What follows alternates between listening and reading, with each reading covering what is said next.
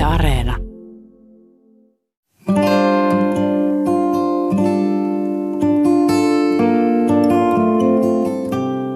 Jos olen huolissani ja epävarma, olen rauhaton. Rauhoitun tietoisesti joogalla ja liikkeellä. Asiat on myös puhuttava pään sisältä pois. Analyysi ja sitten toiminta. Toiminta on varmaan itsensä suojelua. Harvoin jähmetyn, mutta isoissa kriiseissä olen saanut fyysisiä tunteita, jotka ovat paniikinomaisia – Nykyään tunnistan ne ja osaan hengittää ja rauhoittaa itseni. Tämä on todella hämmentävää olla, olla tota poikkeustilanteessa ja, ja tota, yleensä mulla on tapana sanoa erilaisissa valmennuksissa, että hämmennys on oikeastaan hyvä uutinen sen takia, että hämmennys on merkki siitä, että meidän mieli yrittää jollakin tavalla – laittaa niitä palasia uuteen järjestykseen ja hahmottaa sitä tilannetta sitä uudesta tilanteesta käsin. Ja näinhän kuuluukin tapahtua.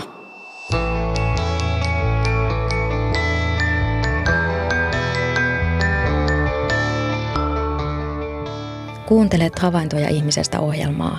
Minä olen Satu Kivelä.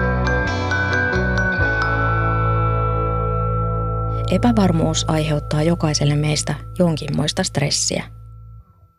Voimme kuitenkin vahvistaa omaa ja toistemme psykologista kestävyyttä epävarmuuden ja kriisin keskellä. Psykologinen kestävyys auttaa meitä sopeutumisessa ja selviytymisessä. Kriisit rikkovat mielemme illuusion kaiken hallitsemisesta ja elämän jatkuvuudesta samanlaisena. Muutosten keskellä meitä saattaa väsyttää tavallista enemmän. Se johtuu siitä, että mielemme käsittelee asioita aktiivisesti. Pyrimme ymmärtämään tilanteen, jossa olemme. Pyysin ihmisiä kertomaan tätä ohjelmaa varten kokemuksiaan. Kiitos jokaiselle kokemuksistaan kertoneelle. Nimimerkki Ellu käsittelee epävarmuutta touhuamalla. Hän lajittelee pyykkiä ja siivoaa. Se auttaa Ellua. No ensinnäkin tietysti sit jokaisella on se oma persoonallisuus, jonka pohjalta sitä lähtee orientoitumaan ja, ja, ja sitten myöskin meillä kaikilla on erilaiset coping-strategiat, eli tämmöiset selviytymiskeinot stressitilanteessa ja, ja niissä coping-strategioissakin, eli selviytymiskeinoissa on sitten erilaisia, erilaisia tavallaan mahdollisuuksia, että mitkä sieltä lähtee, lähtee käyttöön. Ja, ja, ja ne osittain myöskin sitten riippuu siitä, että miten me nähdään toisten toisten toimivan siinä, siinä ympärillä. Näin sanoi psykologi Hanne-Leona Luomajoki. Kriisin keskellä nimimerkki Ankku puolestaan rajaa asioita elämässään ja pysähtyy. Ankku kävelee Linnanvuorelle katsomaan kauas. Ankku myös kuuntelee musiikkia ja maalaa pelkonsa pois. Hän on yhteydessä läheisiinsä ja kantaa heitä mielessään.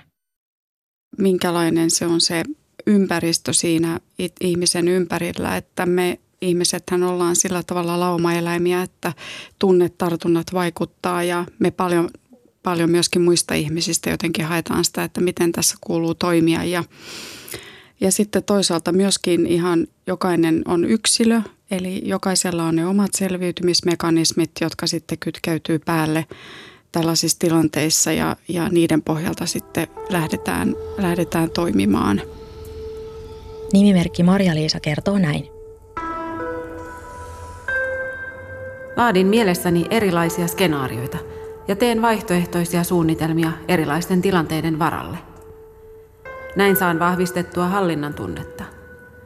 Hankin myös mielelläni mahdollisimman paljon tietoa pohdintani tueksi. Epävarmuus vie energiaa ja olo on kuormittuneempi kuin muulloin. Toisaalta mikään hän ei koskaan ole varmaa. Äkillinen kriisitilanne vain konkretisoi sen, kuinka epävarmaa ja hiuskarvan varassa asiat ovat. Yritän päästä pohdinnoissa tilanteeseen, jossa voin hyväksyä sen, että nyt on näin. Samalla koetan hahmottaa ne asiat, jotka aiheuttavat negatiivisia tunteita. Silloin pystyn taas jatkamaan eteenpäin ja toimimaan normaalisti. Ihmislajille on luontaista pyrkiä minimoimaan epävarmuutta kontrolloimalla. Arjen rutiinit ja tietyt tutut tavat toimia säästävät energiaamme. Kriisitilanteessa emme voi hiihdellä tuttuja latuja, vaan meidän täytyy tehdä aktiivisesti arviointeja siitä, miten kannattaa toimia. Tässä meitä auttaa pelko, joka pyrkii varmistamaan, että pysymme elossa. Parhaimmillaan pelko herättää meidät havaitsemaan asioita tarkemmin. Pelossa on myös erilaisia asteita. Jos ajattelee pelkoa hyvin sellaisena intensiivisenä tunteena, niin silloinhan se helposti lamauttaa tai jäädyttää ihmisen. Mutta jos pelkoa saa annosteltua tai jotenkin laimennettua sellaiseksi vaikka niin kuin huolen tasolle, niin silloin se huoli voi olla ihan semmoinen rakentava, koska se pistää sitten suunnittelemaan ja ennakoimaan ja, ja olemaan ehkä vähän proaktiivinen siinä, siinä tilanteessa. Ja mä ajattelin, että nyt pelosta voi myös sillä tavalla niin kuin, mm, oppia, että, että oppii seuraavalla kerralla varautumaan vastaavan tyyppisiin asioihin ehkä vähän aikaisemmin ja paremmin ja silloinhan se on ollut niin kuin rakentavassa käytössä. Psykologi Hanne-Leona Luomajoella on omakohtaisia kokemuksia epävarmuudesta.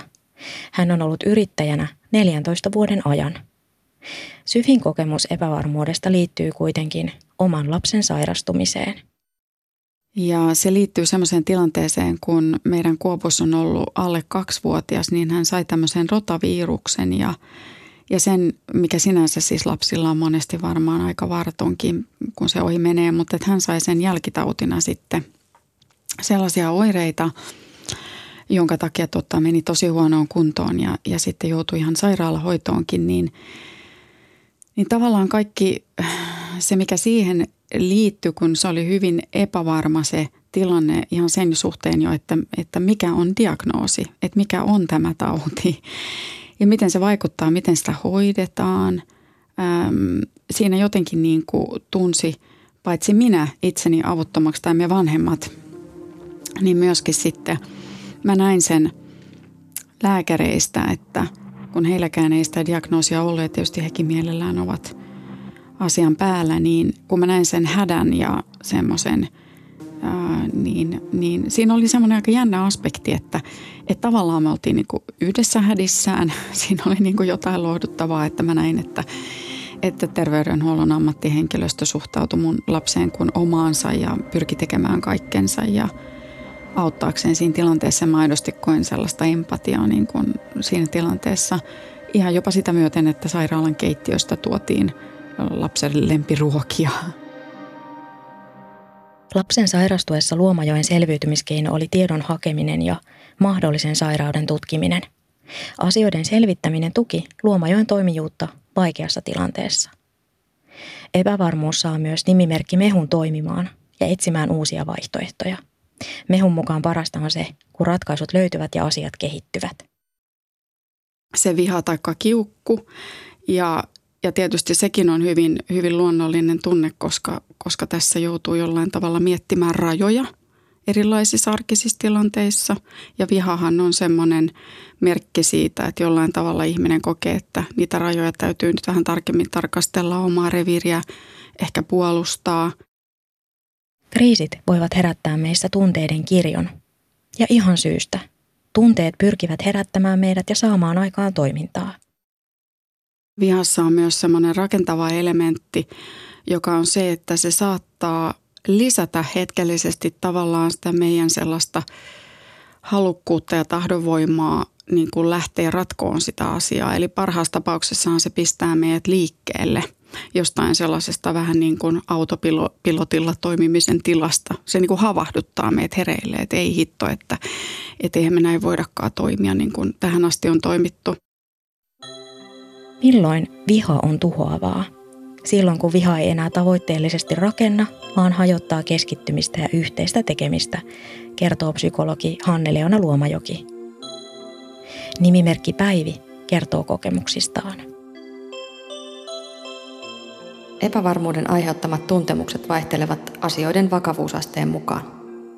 Kyseessä voi olla raha, työ, parisuhde tai jokin muu – Yleisesti ottaen tunnen ahdistusta elämän perusasioiden ollessa uhattuna. Saatan ensin lamaantua voimakkaasta huolesta fyysisesti. Asioita pitää pohtia, jotta voi päätellä, voiko asialle tehdä itse mitään. Jos voi, yritän parhaani. Jos en pysty vaikuttamaan asioihin, on pakko vaan yrittää pysyä kyydissä. Jos joku läheiseni kuolisi tai miehen kanssa tulisi ero, todennäköisin reaktioni olisi voimakas lamaantuminen sekä unettomuus. Se taas olisi pidemmän päälle huono juttu. Kriisitilanteissa mielen joustavuuteen vaikuttaa ihmisen muu elämäntilanne. Jos vaikeudet kasautuvat, se lisää kuormitusta entisestään. Esimerkiksi työttömyys, köyhyys ja yksinäisyys tutkitusti lisäävät ihmisen stressiä. Kuormittunut ihminen ajautuu helposti putkiajatteluun. Hän ei välttämättä kykene ennakointiin. Oman käyttäytymisen muuttamiseksi ei välttämättä riitä voimia, vaikka se olisi tärkeää. Ja jokainen tietysti voisi omalla kohdalla havainnoida sitä, että minkälaisia asioita mä huomaan, että muussa epävarmuustilanteessa virittyy, että, että minkälaisia puolia itsestä lähtee liikkeelle ja, ja koittaa sitten siellä omassa mielen sisäisessä keskustelussa ohjata sitä keskustelua rakentavaan suuntaan. Tällä mä siis niin kuin viittaan siihen, että, että ihmisen minuushan ei ole mikään tämmöinen yksi, vaan, vaan se on tämmöinen moniääninen konsertti, jossa on erilaisia ääniä ja se yksi ääni voi vaikka sanoa, että, että tota, hamstraa kaikki mahdollinen turva itsellesi.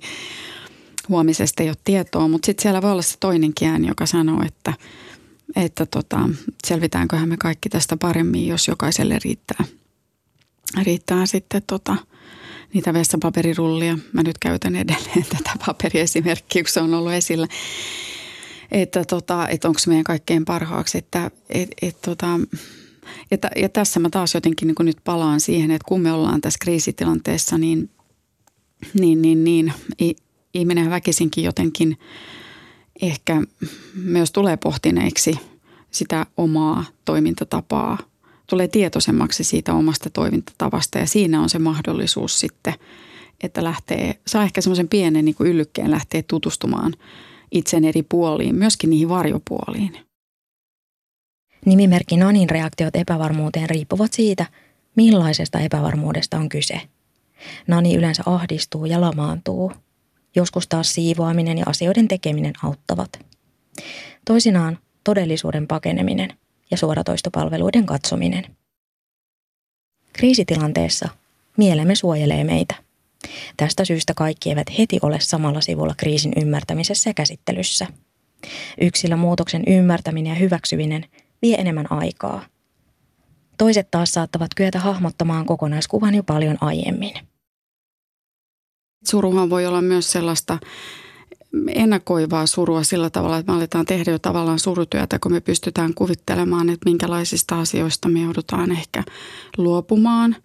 Ja, ja myöskin surutyöhön liittyy se, että mehän joskus joudutaan luopumaan jostakin äh, odotuksista tai me joudutaan luopumaan jostain meidän käsityksistä, olettamuksista. Että kriisitilannehan tavallaan aina myöskin ravistelee sitten niitä meidän – uskomuksia ja olettamuksia ja odotuksia siitä, että miten maailman pitäisi toimia ja miten mun pitäisi toimia tässä maailmassa. Että se kriisi tavallaan niin kuin pistää meidät kysymään, että mutta onko nämä mun uskomukset ja olettamukset ja, ja säädöt tavallaan ollutkaan ihan oikeassa asennossa.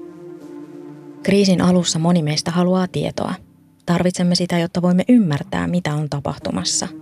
Myös nimimerkki Elsa hakee hallinnan tunnetta tiedon avulla – Elsa ahmi jokaisen tiedonmurun, keskustelee ja spekuloi. Tilanteen edetessä tiedon jano tyydyttyy ja Elsan olo rauhoittuu. Silloin hän haluaa ottaa asiaan etäisyyttä ja tuntee alakulua.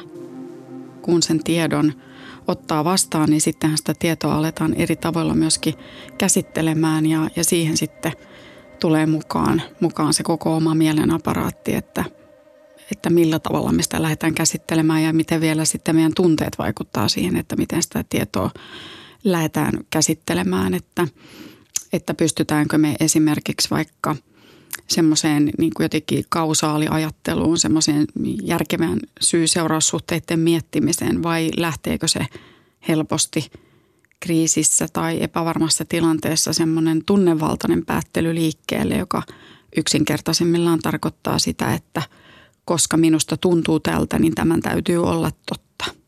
Tämä kuulostaa vähän hullulta, mutta mä oon niin omassa työssä nähnyt paljon sitä, että, että ihmiset tarvii jotenkin myös sitten siihen apuja, että, että, tota, että tämä tunnevaltainen päättely ei sitten lähtisi liikaa ohjaamaan sitä omaa toimintaa. Että semmoista apua sen hava, siihen havahtumiseen, että hei, että et, onko tämä varmasti näin, koska susta tuntuu tältä.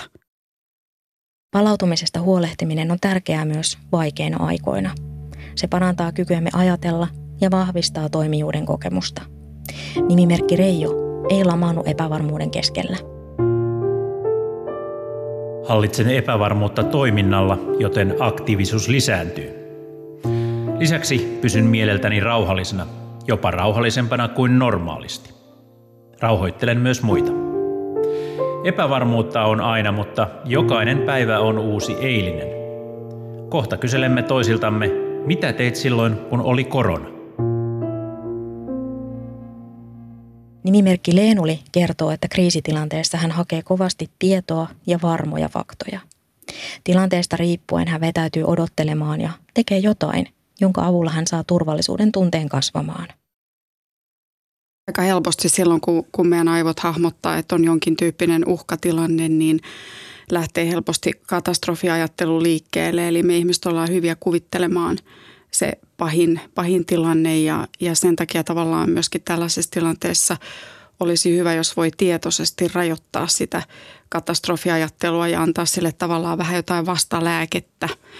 Ja, ja vielä se, että me tehtäisiin se yhdessä, olisi kaikkein vaikuttavinta, että koitetaan välttää sellaista kollektiivista paniikkia, se on niin kuin yksi ulottuvuus, mutta sitten se, että vielä samaan aikaan jotenkin voitaisiin yhteisönä kuitenkin ne tosiasiat kohdata, niin olisi myös hyvin tärkeää. Eli tämä yhdistelmä on aika, aika haastava, mutta siihen meidän pitäisi, pitäisi kuitenkin pyrkiä tässä tilanteessa, että sekä, sekä että. Luomajoen parivuotias lapsi oltiin kotiuttamassa sairaalasta ensimmäisen tutkimusjakson jälkeen.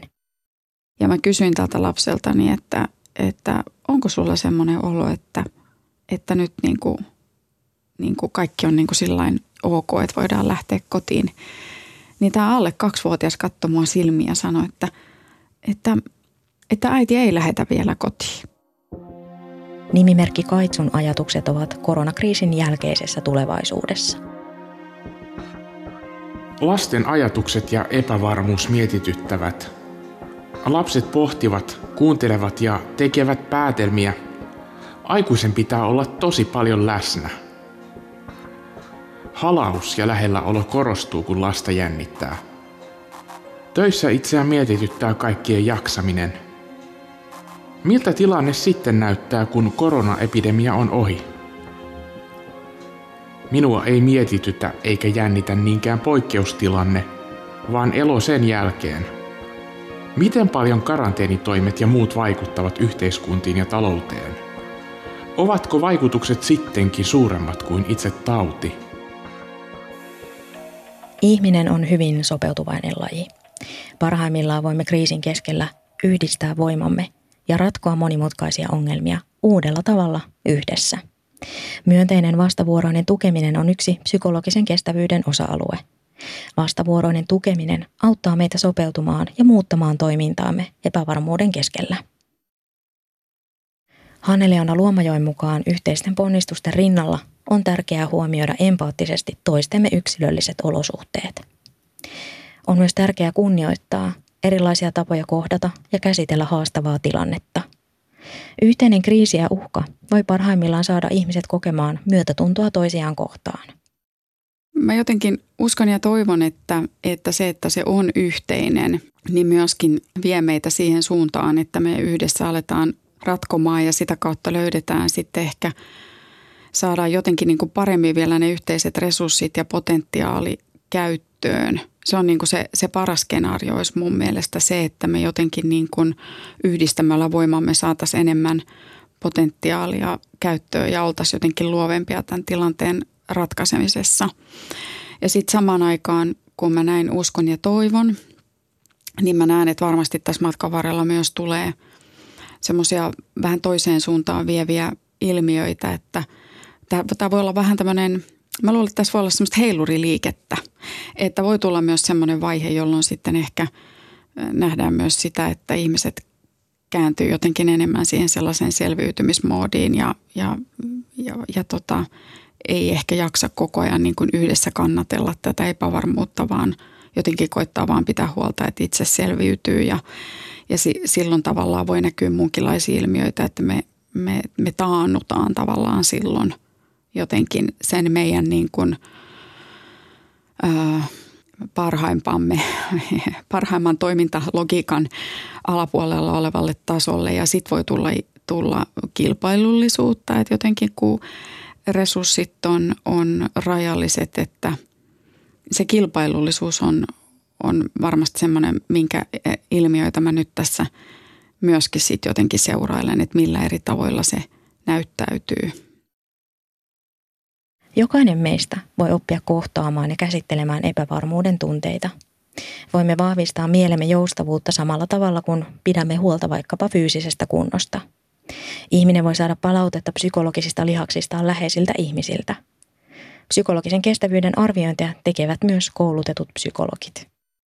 Siinä tilanteessa, kun, kun se kriisi on, on päällä, niin se on paljon haastavampaa lähteä tavallaan niin kuin – aktivoimaan niitä kaikkia eri, eri lihaksia, vaikka meillä kaikilla ihmisillä on näitä psykologisen kestävyyden psykologisia lihaksia, niin mä niitä kutsun psykologisiksi lihaksiksi. Kaikilla meillä on niitä ja meillä on niitä, meillä on niitä niin kuin myöskin arjessa niitä vahvistuu ihan normaali elämänkin kautta epäonnistumisten ja, ja, ja pettymysten ja, ja onnistumisten kautta, mutta että että tavallaan mä ehkä näen niin, että ensinnäkin meidän pitäisi tavallaan jo ennakkoon miettiä tämmöistä vähän niin kuin valmiussuunnitelmaa, psykologista valmiussuunnitelmaa itsellemme ja, ja ehkä jopa yhteiskuntana miettiä tätä, että miten näitä vahvistetaan ennakkoon. Epävarmuus rauhoittaa nimimerkki Kaisaa. Ajatukset selkiytyvät ja löytyy uusia ratkaisuja. Kaisa miettii, mihin asiaan hän voi helposti vaikuttaa. Panikointi on Kaisalle vierasta varmasti nyt tulee paljon erilaisia ohjeita ja neuvoja ja vinkkejä siihen, että miten me selvitään, niin, niin äm, kaikki ihmiset ei käytä, kaikkiin ihmisiin ei tepsi niin kuin sama lääke. Että, että joku voi saada jopa niin kuin voimaa siitä, että ei osallistu vaikka somessa kaikkiin keskusteluihin, vaan enemmänkin niin kuin vetäytyy siihen oman mielen sisäiseen maailmaan ja pysähtyy miettimään, että – mitä tämä oikeasti mulle tarkoittaa. Ja, ja tota, antaa itselleen niin kuin tavallaan vähän luvankin sellaiseen oman itsen kanssa olemiseen, että ei, ei niin kuin pakottaudu niihin sosiaalisiin kontakteihin vaan siksi, että nyt niin kuin näin neuvotaan. Tai mä luulen, että aika hyvin ihmiset tietää loppujen lopuksi intuitiivisesti myös, että mikä, mikä mulle on hyväksi – kuuntelee sitten sitä omaa, omaa sisäistä ääntä.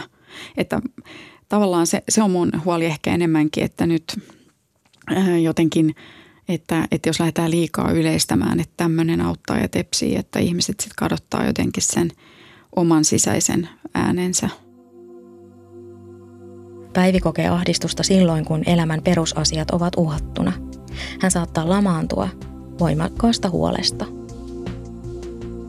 Normaalielämän arkisten asioiden keskellä olen vuosia käyttänyt rauhoittumiseen erilaisia rentoutus- ja meditaatioharjoitteita.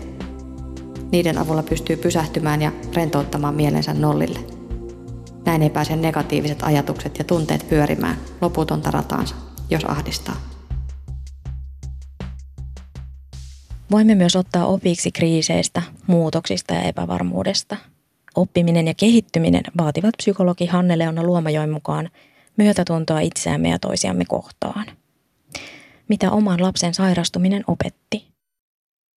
Tämä kokemus mulle myöskin sen opetti niin kuin hyvin, hyvin läheltä, että, että ihmisiä pitää kuunnella. Että tavallaan ihminen usein kuitenkin intuitiivisesti tietää paljon enemmän kuin mitä mittarit ja parametrit näyttää, että siitä omasta tilanteestaan, että me ei aina sitä ulkoapäin ehkä, ehkä tota kaikkea nähdäkään. Kriisin keskellä kannattaa tietoisesti kiinnittää huomiota siihen, mikä on elämässä hyvää ja toimii kaikesta huolimatta. Ihminen kaipaa myös kokemusta jatkuvuudesta. Meidän on siis tärkeää muistuttaa itsellemme ja miksei myös toisillemme, että mitkä asiat eivät ole muuttuneet. Ihmislajin selviytymisen edellytys on ollut kyky empatiaan. Vaikeina aikoina kykymme ja tarpeemme myötätuntoon korostuvat entisestään. Valtavasti seurannut erilaisia aloitteita ihan Suomessa ja maailmallakin, missä ihmiset niin kuin sekä pyytää että tarjoaa jotenkin sitä apua paljon luontevammin. Ja, ja se on, niin kuin, se on niin kuin kiinnostavaa, että mä mietin, että voiko tämä kriisi jopa tehdä meidät vastaanottavaisemmaksi niin kuin sekä sille avun saamiselle että pyytämiselle. Että jotenkin se haavoittuvuus ehkä tässä tilanteessa voi olla sallitumpaa. Kiitos, että kuuntelit. Minä olen Satu Kivelä. Millaisia ajatuksia ohjelma herätti? Lähetä palautetta havaintoja.ihmisestä at yle.fi.